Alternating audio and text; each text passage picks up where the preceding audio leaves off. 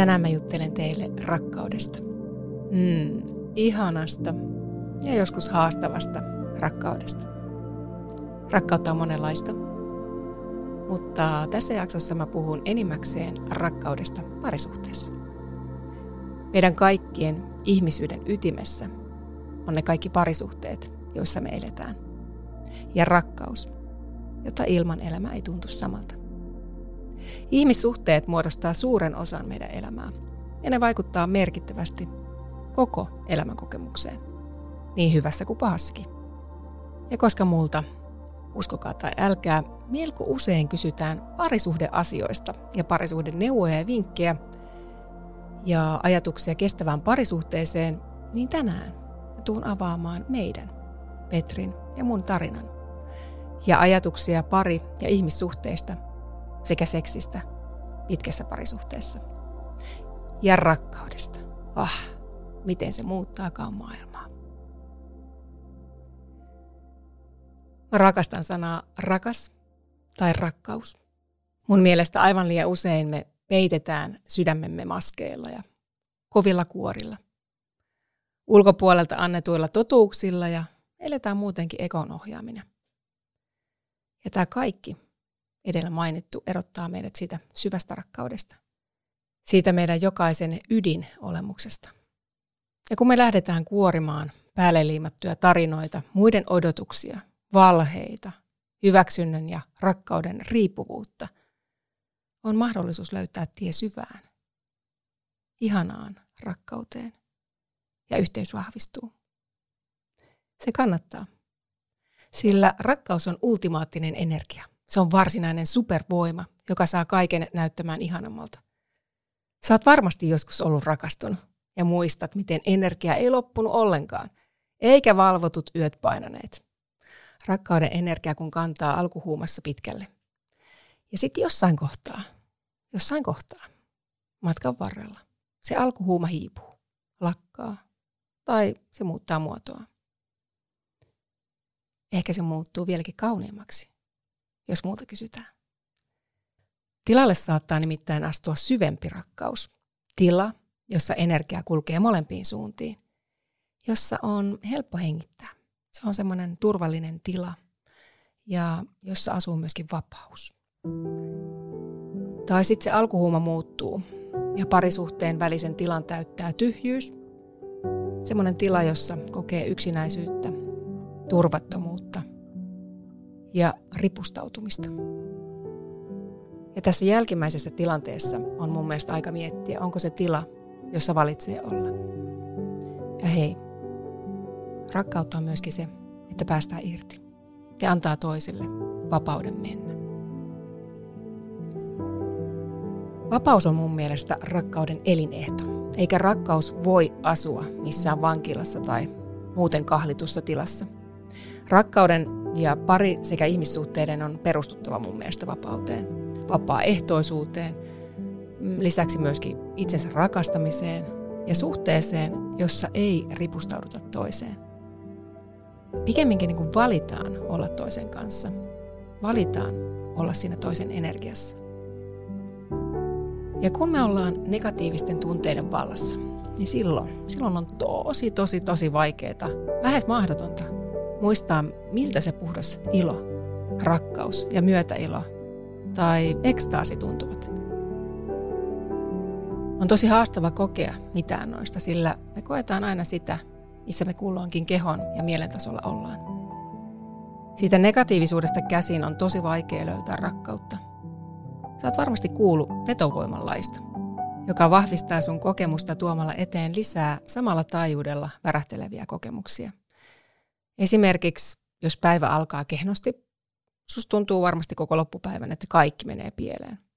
Samalla periaatteella myös rakkauden vapaaehtoisuus, luovuus, vapaus, intohimo, myötäilo, haltioituminen ja ehdoitta rakastaminen mahdollistaa vapaasti virtaavan ja sen syvemmän rakkauden kokemuksen. Ja se rakkaus ei synny lahjoista, materiasta, ulkokuorista – päälle liimatuista naamioista, yrittämisestä ja niin edelleen.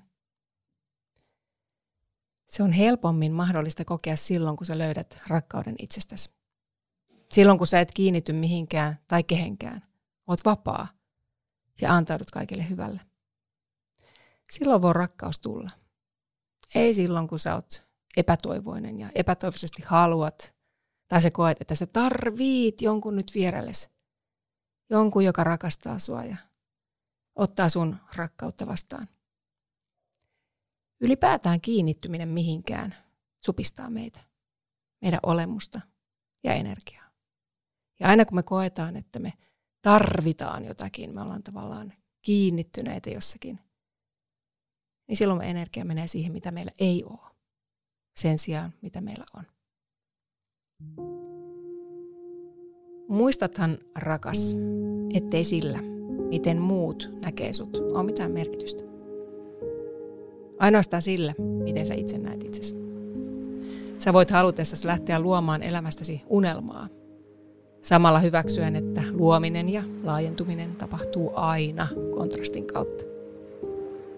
Että sä voit nauttia rakkauden ihanasta valosta, koska oot joskus kokenut sen pimeyden. Ehkä oot myös pussannut matkalla muutamaa rumaa sammakkoakin. Mä ainakin on. Mutta mä oon tehnyt sen sen takia, että voi kohdata jossain kohtaa sen vapaan ja syvän rakkauden, jonka mä oon kohdannut nyt. Voidaan kaiketi sanoa, että mä oon aina ollut seurustelijatyyppiä ja erilaisia tunnekokemuksia on siis vuosien varrelta kertynyt enemmän kuin tarpeeksi. Osa niistä on ollut traumaattisia, osa eheyttäviä, mutta jokaisella niistä on ollut joku oma tarkoitus tai opetus. Mä en kadu ainuttakaan parisuhdetta. Ne on kaikki ollut jollain tavalla, omalla tavallaan kauniita. Ja ihan jokaisesta niistä mä oon oppinut jotakin. Itsestäni tai toisesta. Tai ylipäätään elämästä. Mä oon seurustellut siis teini-iästä asti. Ja kun mä miettin aikaa taaksepäin ja niitä suhteita, missä mä aikoinaan olin, niin mä huomasin tietyn kaavan – semmoinen kaava, joka ohjasi mua aina suhteesta toiseen. Mä oon etsinyt itseäni, pyrkinyt miellyttämään, hakemaan jotakin, joka toisi mut oikeastaan itseni äärelle ja saisi tuntemaan, että mä olisin rakastettu ja rakkauden arvoinen. Mä oon etsinyt rakkautta myöskin ulkopuolelta. Toivonut, että joku toinen täyttää mut ja mun sydämen. Ehkä eheyttää ja korjaa ne haavat, jotka siellä sydämessä on ollut. Ja mä tiedän, että mä en varmasti ole ainoa. Ehkä säkin siellä haet tai oot hakenut rakkautta ulkopuolelta. Ehkä sä nytkin etsit sitä oikeeta prinssiä tai prinsessaa, joka tulee ja tekee elämästä täydellisen, niin sanotusti täydellisen, susta kokonaisen. Todellisuudessa rakkaudella ei mitään tekemistä ulkopuolisen kanssa. Se ei löydy sun ulkopuolelta eikä mun ulkopuolelta, vaan se löytyy meidän sisältä. Ja siinä vaiheessa, kun sä löydät rakkauden itsestäsi, alkaa luontaisesti vetämään puoleen rakkautta. Ja tässä on kyse just siitä vet- vetovoimanlaista, mistä mä aikaisemmin puhuin. Eikä sitä tarvi hakea enää sitä rakkautta. Sitä ei tarvi etsiä, metsästää tai siihen ripustautua. Sydän voi särkyä matkan varrella useita kertoja, mutta rakkaus, joka sun sisällä on, just se oma rakkaus, niin se tekee siitä sydämestä taas eheän. Ja muista, että kun jostakin päästään irti, niin jotakin muuta voi tulla tilalle. Mutta ennen sitä sinne ei välttämättä mahdu mitään. Mä oon myös kokenut tämän. Eksynyt suhteisiin, jossa vapaus on otettu ja olemustani on supistettu. Alkuhuumassa sitä ei tavallaan huomaa, tai ehkä sitä ei enemmänkin välitä, tai sitä ei edes halua myöntää. Mutta jossain kohtaa, jossakin vaiheessa matkaa, niin se sydän kaipaa vapauteen. Se haluaa pois sieltä vankilasta. Sitten on pakko kääntyä kannoilleen ja etääntyä siitä toisesta, lähteä toiseen suuntaan. Ja silloin avautuu tilaa sille uudelle. Ja mä ymmärrän, että se lähteminenkin tuntuu tosi pelottavalta. Mutta siinä hetkessä Se on ainoa vaihtoehto, jos haluaa elää sydämestä käsin. Ja jos haluaa antaa tilaa sille ihanalle, syvälle, mahdolliselle rakkaudelle. Joku on joskus sanonut, että rohkeutta ei ole olla pelkäämättä, vaan toimia peloistaan huolimatta. Ja musta ajatus sopii äärimmäisen hyvin, myöskin kun puhutaan rakkaudesta. No sitten mennään meidän tarinaan. Mun ja Petrin rakkaustarinaan. Tätä olette kysynyt multa paljon ja myöskin vinkkejä, että mikä teidän salaisuus on. No mutta lähdetään meidän tarinasta. Mennään siitä eteenpäin. Me ollaan tunnettu Petrin kanssa yli 20 vuotta. Ja ensin me tehtiin töitä yhdessä. Petri toi maahan amerikkalaista urheiluravinnesarjaa. Ja me tehtiin semmoinen mainoskampanja. Amerikassa Cindy Crawford oli tämän mainoskampanjan kasvona ja sitten Suomessa mä päädyin, päädyin olemaan Suomen Cindy. ja mä toimin tosiaan tuolla katumainoksissa EA-sarjan kasvona ja tehtiin sellaista. Siellä me tutustuttiin sitten kampanjan ja mainosjuttujen tiimoilta ja sen jälkeen sitten oltiin ihan eri reiteillä ja molemmat on siis koko ajan seurustelu omilla tahoillansa ja on ollut omat erilliset elämät. Ja no sitten meille tuli seuraava vaihe matkan varrella, jossa meille tuli yhteinen yritys. Eli Petri, minä ja yksi Jani ja me perustettiin yhteinen yritys kolmestaan, joka oli Aterian korvikesarjan maahantuoja tai jakelija. Ja silloin sitten meidän suhde oli se, että me tehtiin töitä, meillä oli palavereita ja, ja tavattiin pelkästään töiden merkeissä. Mutta jälleen kerran oltiin yhdessä, vietettiin aikaa. Mä näin sen työpetrin siitä, ehkä vähän kurkisti myöskin sinne yksityispuolelle. Ja sitten meni taas vuosia. tai ei nyt ihan hirveästi tässä kuitenkaan, että, että jos lähtökohtaa, että me ollaan tunnettu niin kuin reilusti yli 20 vuotta ja nyt me ollaan oltu yhdessä 19 vuotta, niin ei tässä nyt ihan hirveästi vuosia mennyt välissä, mutta ehkä mä muistan vähän väärin myöskin tuonne, että milloin me ollaan aloitettu koko, tai milloin meidän ensimmäinen kohtaaminen on ollut. Mutta kuitenkin, no sitten yhteinen yritys, meidän kolmen yritys meni siis, me luovuttiin siitä, se ei, ei toiminut. Ja tota, sitten oli yksi sellainen ilta, kun mä olin tyttöjen kanssa ulkona – ja Petri oli viettämässä poikien kanssa iltaa ulkona ja me oltiin helsinkiläisessä ravintolateatterissa, joka oli siihen aikaan oikein semmoinen todellinen place to be. Et siellä, siellä, siellä todellakin oli, oli se, ehkä se kovin meno siinä vaiheessa. Sitten me päädyttiin jossain vaiheessa iltaa jutustelemaan kahdestaan terassille ulos ja siellä ei ollut ketään muita jostain syystä. Ja, ja tota, me juteltiin ja ihmeteltiin maailmaa ja ja, ja, ja sitten tota, siinä tuli sitten semmoinen, että meinasin sanoa jotakin, ja sitten ei, ei, ei, nyt en mä voi tätä kertoa. Ja sitten vetin että eikö sano nyt, mitä sä olet sanomassa. Ja sitten mä kerroin, että mä olen nähnyt hänestä unta. Ja hänen naama vähän niin kuin venähti, ja sitten mä olin, että no niin, ei olisi pitänyt sanoa mitään, että nyt tämä meni niin kuin läskiksi tämä homma, että nyt se kuvittelee kaikkea. Ja, ja tota, vastaus olikin se, että mäkin olen nähnyt susta unta. Ja sitten me oltiin molemmat tuijotettiin toisiamme, että hetkinen, nyt, nyt tässä jotain tässä tapahtui ja, ja kylmät väreet meni vähän niin kuin joka puolelta. Ja, ja se, oli niin kuin, se oli välitön rakkauden semmoinen puuska ja ihastuminen. Ja, ja tota, tilanne oli se, että siis kumpikaan ei todellakaan etsinyt ketään. Päinvastoin molemmilla oli sellainen tilanne, että nyt ei niin kuin vähän aikaan yhtään ketään ja, ja ei, ei, että nyt ei, ei, ei, ei olla niin kuin auki ihmissuhteille.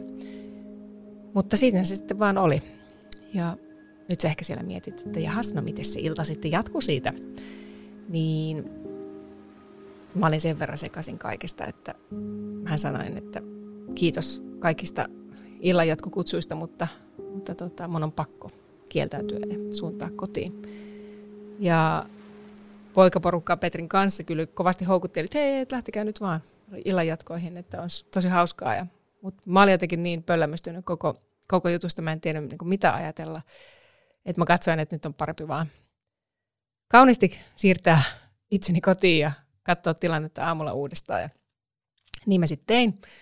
No se seuraava aamu ja mä odotin koko aamun, että hei soittas nyt mulle, että et, voi ei. Ja Sitten ei kuulu mitään. Ja mä en ole kellekään, kenenkään miehen perään koskaan soittanut. Ja mä ajattelin, että en soita nytkään. Että kyllä, siis hyvän aika, että kyllähän että hänen pitää soittaa mulle. No ei soittanut. Ja sitten jonkun aikaa mä odottelin ja sitten että no voi, mä soitan nyt sitten. Otin puhelimen ja sitten soitin, no ei vastaa. ja tää oli kyllä semmoinen juttu, että no niin, että hitsiläinen, että mun perään ei edes soitettu. Ja sitten kun mä soitan, niin mulle ei edes vastata. Okei, mulla on salainen numero, oli silloin.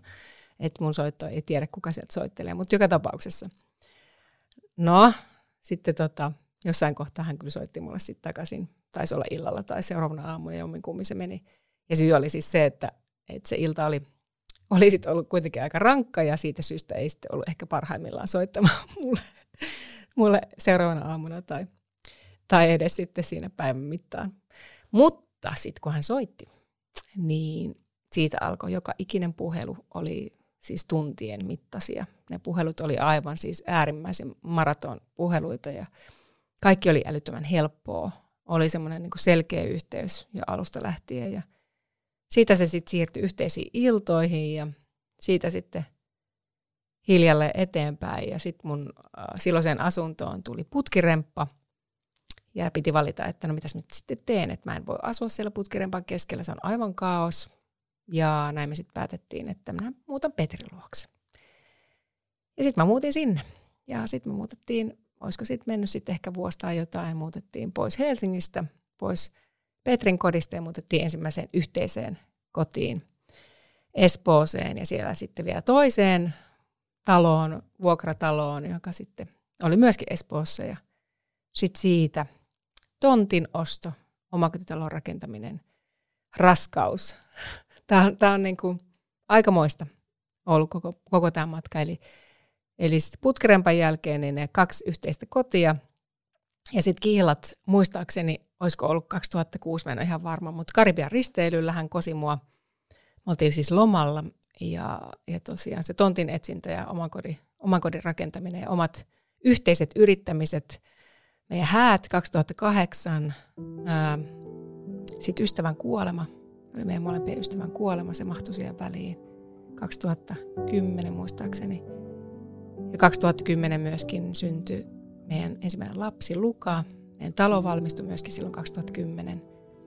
Ja sitten sen jälkeen ollaan koettu yhdessä meidän koirien menetykset. Eli meillä oli kaksi koiraa. Sitten Petri on kulkenut mun rinnalla, kun äiti sairastui Alssiin. Ja myöskin tukenut mut äidin kuoleman yhteydessä. Ja monet, monet, monet eri vaiheet me ollaan käyty. Ja 19 vuotta suurin piirtein ollaan nyt oltu yhdessä, siis niin kuin parina. Ja te voitte kuvitella, että sen aikana on kyllä sattunut ja tapahtunut kaiken näköistä. Ja muutaman kerran ollaan mietitty, että pitäisikö tässä laittaa lusikatkin jakoon. Mutta ei.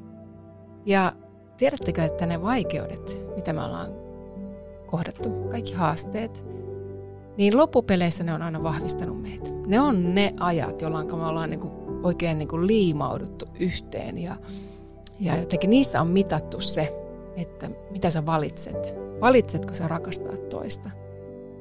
Ja ootko sä toisen tukena? Niin myötä kuin vastamäessä.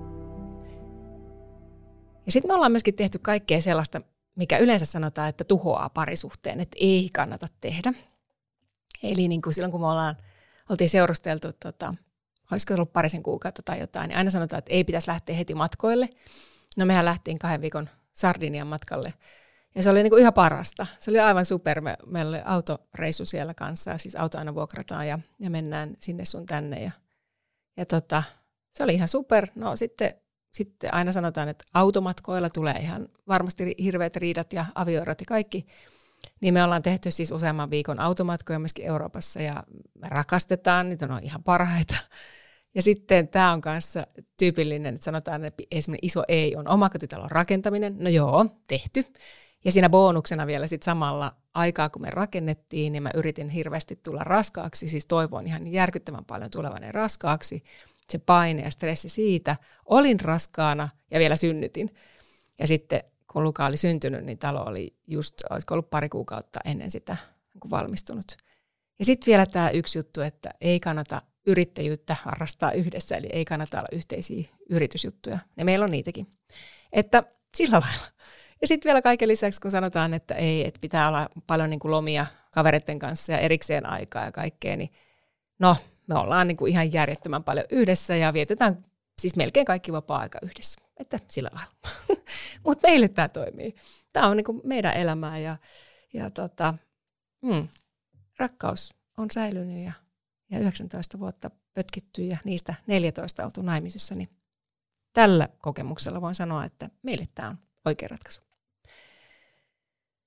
Multa on kysytty Instagramissa yksityisviestillä useasti ja kerran kun kysyttiin vielä oikein silleen niin kuin tarkasti sitä, niin kysyttiin, että mikä on pitkän ja onnellisen parisuhteen salaisuus niin kuin meillä.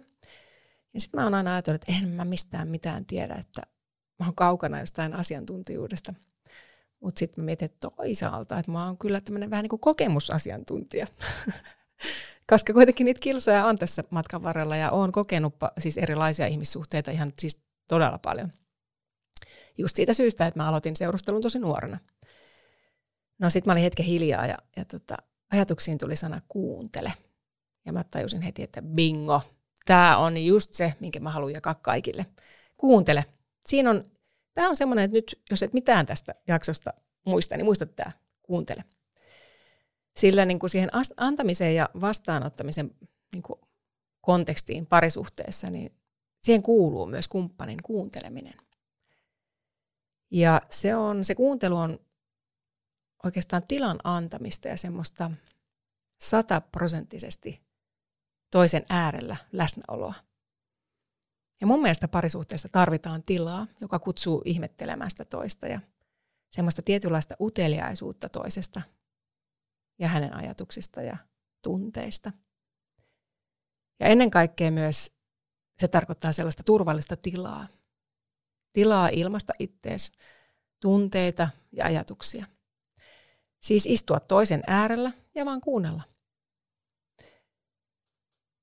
Ehkä kysyä jotakin ja sitten taas antaa hiljaisuutta ja kuunnella. Ei niin, mitä me yleensä tehdään, että kun me kuunnellaan, niin me samaan aikaan jo mietitään, että mitä me ollaan mieltä jostakin tai mitä meillä on mielessä tai mitä meille on päivän aikana tapahtunut. Ei, ei. Vaan ainoastaan ja vain istua toisen äärellä, antaa toisen tulla nähdyksi ja kuulluksi. Ja ah, tämä on niin merkityksellistä. Kokeilkaa. Ja samaan aikaan oksitosiini virtaa, kun me annetaan toiselle aidosti ja pyyteettömästi sydämestä jotakin. Vaikka se on sitten vaan aikaa. Mutta tiedätkö, se aika onkin arvokkainta, mitä meillä on. Ainakin mun mielestä. Kaikki materiaa muu on sivuseikka, mutta aika, se on rajallista. Ja silloin on ihan käsittämättömän suuri arvo. Ja toisen aidosti ja läsnä olevasti kuunteleminen ja positiivinen kannustaminen tuo meille hyvää molemmille. Ja silloin kun toisella on vähän huono päivä, niin toinen yrittää tsemppaa ja sitten kun toisella on huono päivä, niin toinen tsemppaa. Ja onneksi, onneksi mulla ja Petrillä esimerkiksi ei ole se pahin notkahdus tai pahin sellainen huono vaihe menossa useimmitenkaan samaan aikaan, vaan onneksi meillä on vähän niin kuin eri aikaan nämä kriisit. Ja silloin se toinen pystyy olla siinä vieressä ja tukea toista. Ja sitten muistat tämmöisen, että mitäs jos se puhelin ei tulisikaan mukaan, kun sä seuraavan kerran tapaat sen sun tärkeän ihmisen. Olisi sitten mies tai sun vaimo tai tyttöystävä tai poikaystävä tai ystävä ylipäätään. Mutta mitä se puhelin ei tulisikaan siihen? Mitä jos sä vaan kuuntelisit? Ei sun tarvitse niinku kuulustella häntä, ei, vaan kuuntelet. Annat lempeästi turvallisen tilan toiselle puhua. No tässä voi myöskin käydä niin, että sä annat toiselle tilaa, mutta toinen ei anna sulle. Ja tämäkin on tärkeä sanottaa. Eli ihan pyytää siltä toiselta myöskin kuuntelua. Ja vaikka vuorotella sitä, että toinen puhuu ja sitten toinen kuuntelee. Ja sitten toinen kuuntelee ja toinen puhuu. Sillä jos me koetaan, että me annetaan enemmän kuin me saadaan, niin siinä on vaara katkeroitumiselle. Silloin me saatetaan syyttää toista jopa meidän elämän pilaamisesta. Mä haluan muistuttaa, että sun ei ole oltava siinä. Sä voit aina valita toisen tien. Raaka totuus on se, että kukaan meidän ulkopuolella ei pilaa meidän elämää. No ehkä joitakin ääritapauksia lukuun ottamatta. Me tehdään se itse. Sulla, mulla, meillä kaikilla on vapaus valita. Meillä on vapaus valita se, että pysytäänkö me siinä suhteessa, tyydytäänkö me siihen, mitä on ja miten asiat on. Ja sitten kuitenkin tähän perään mä haluan taas vähän pakittaa ja sanoa, että joskus on hyvä vaihtoehto myöskin työskennellä itsensä kanssa ja valita pysyä siinä suhteessa. Valita rakastaa. Petrissäkin on monia puolia, mm, joita mä en välttämättä kaikista niin hirveästi välitä. Mutta mä valitsen rakastaa ja hyväksyä hänet ja itseni keskeneräisenä.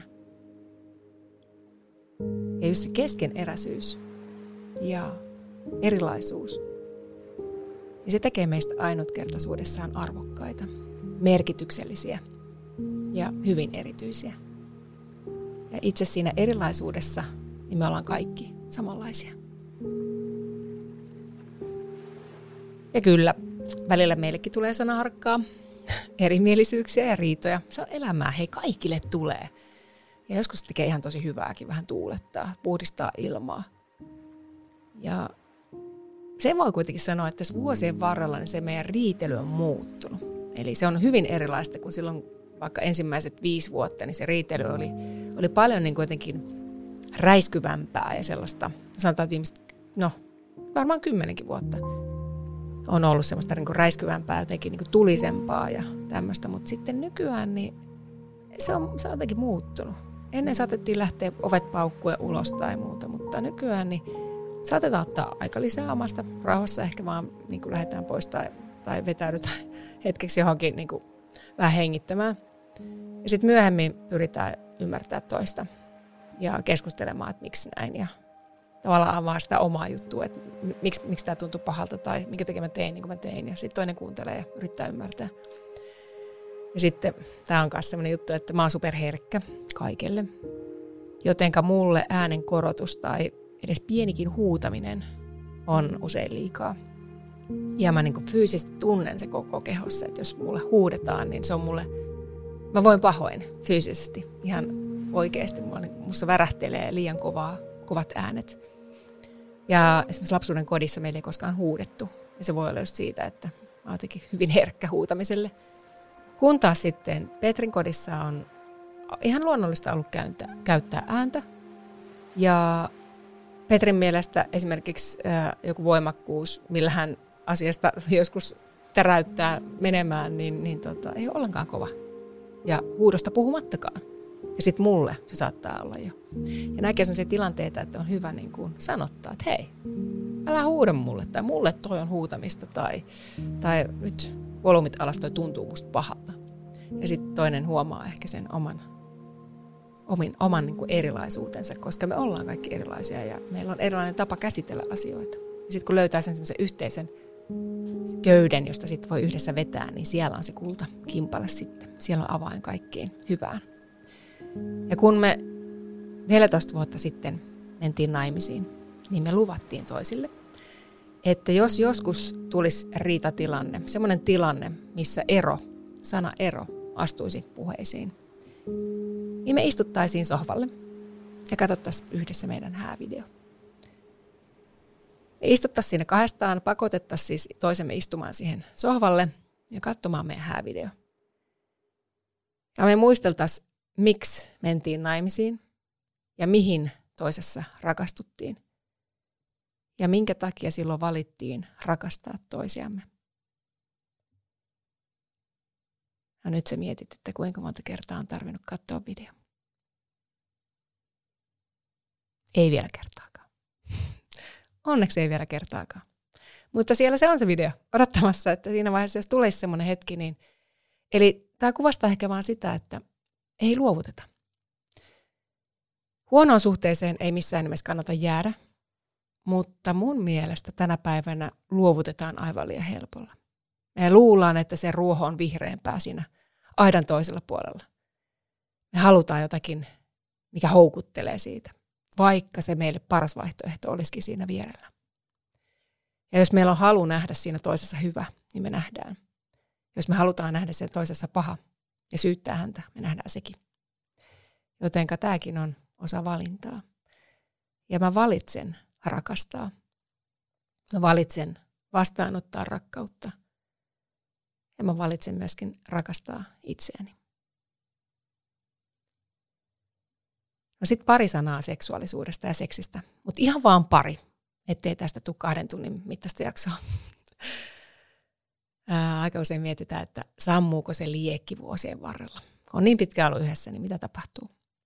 No ihan aluksi. Rakkaus ja seksi ja seksuaalisuus ylipäätään, niin ne on ihan omansa. Mutta ne voi liittyä kyllä yhteenkin. Seksuaalisuus on elämän voimaa. Se on semmoista puhdasta energiaa. Se on voima, joka yhdistää henkisen ja fyysisen puolen meissä. Seksi ja seksuaalisuus on kaksi eri asiaa siis. Tässä ajassa on tehty hyvin helpoksi unohtaa oma seksuaalisuutensa ja sen sijaan keskittyä ainoastaan seksiin ja siihenkin lähinnä suorituksena. Keho on meidän koti. Se on ilon, nautinnon ja hyvän olon lähde, jota tulisi rakastaa. Ja parisuhteen rinnalla myös suhde omaan kehoon ja seksuaalisuuteen on merkityksellistä seksin ja elämänvoiman kannalta. Ja toisinpäin. Eli se oma keho ja seksuaalisuus ja seksi ja elämänvoima vaikuttaa kaikki myöskin parisuhteeseen. Ja sitten kun molempien se seksuaalienergia virtaa vapaasti, niin silloin on myöskin parisuhteessa mahdollista saavuttaa sellainen kaunis ja toimiva seksuaalinen suhde ja kaunis seksi.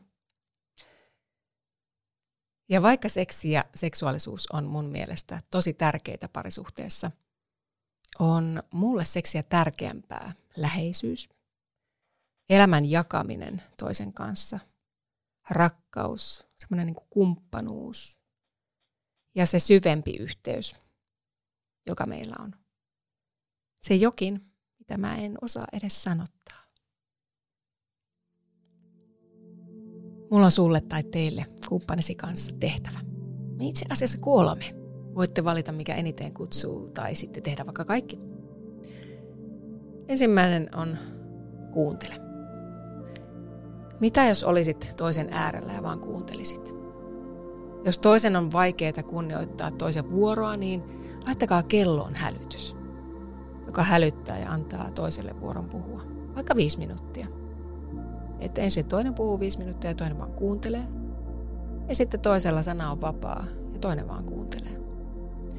Ja molemmat sitoutuu istumaan toisen äärellä ja ainoastaan keskittyvät aidosti kuuntelemaan ja olemaan sataprosenttisesti läsnä. Ei siis kännyköitä lähelle tai muuta puuhastelua, vaan ihan vaan ootte läsnä toisen äärellä. Ei tarvi siis istua vierekkäin tai olla vaikka pöydän ääressä. Mutta se, että sä olette samassa tilassa ja se toinen aisti, että sä oot oikeasti siinä hänen lähellä ja pidät tilaa hänelle. Suosittelen kokeile tätä harjoitusta ystävän tai kumppanin kanssa. Tämä harjoitus saattaa muuttaa sun maailman. Eikä tätä tarvitse ottaa harjoituksena, jos tuntuu, että se on vähän liikaa. Tämän voi myöskin tehdä sillä tavalla, että sä et enempää oikeastaan asiasta edes kerro mitään, vaan ihan vaan lähdet harjoittamaan tätä. Ja joskus käy sillä tavalla, että kun naisena kysyt jotakin, se mies saattaa olla tottunut siihen, että hänelle ei anneta kausta tilaa ja sieltä tulee lyhyt vastaus. Niin kysy vähän lisää. Heitä jatkokysymys ja taas anna tilaa. Sitten voi olla, että hän vähän niin kuin mulkaisee, että mikä tuolla on, että ihme niin kuin tommonen, että se on niin kuin kiinnostunut mun asioista, mutta ole kiinnostunut toisen asioista. Ja anna hänelle mahdollisuus puhua. Ja sitten jos hän haluaa siirtää tavallaan, että se on vähän epämukava, että siirtää sulle sen sanan, niin kysyy sulta jotakin, niin, niin käännä se jollain tavalla taas takaisin häneen, jotta hän tulee nähdyksi ja kuulluksi. Se on oikeasti tosi hyvä. No sitten toinen. Toinen, mistä mä haluan vinkata, on hiljaisuus yhdessä. Eli totuttele olemaan kumppanin äärellä ja yhdessä hiljaa. Mm, hetkessä, ihan siinä hetkessä, jota ei tarvitse täyttää millään mölinällä, ei millään äänellä, vaan ootte vaan hiljaa.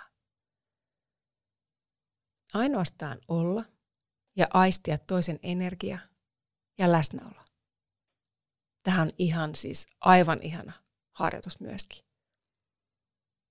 Koska aika usein meillä on tarve täyttää tyhjä tila. Tarve täyttää kaiken maailman äänillä ja pölinällä ja videoilla ja taustahälinällä. Koska meillä ei ole rohkeutta olla toisen äärellä. Ja usein ei itsemme äärellä. Jotenka hiljaisuutta kannattaa myöskin harjoittaa. Ja sitten tämä kolmas, jos olette oikein rohkeita. Mutta tämä on kyllä semmoinen, että tähän ei kaikki pysty. Mutta mä heitän tämän kuitenkin, koska meille tämä on ollut todella voimallinen kokemus Petrin kanssa, silloin kun eka kerran tämä tehtiin. Ja mä, en, mä en sano, mitä tässä tapahtuu, niin kuin, koska jokainen kokee tämän omalla tavalla, mutta me koettiin hyvin voimakkaasti. Mä en sitä avaa edes tässä, mitä meille tapahtui.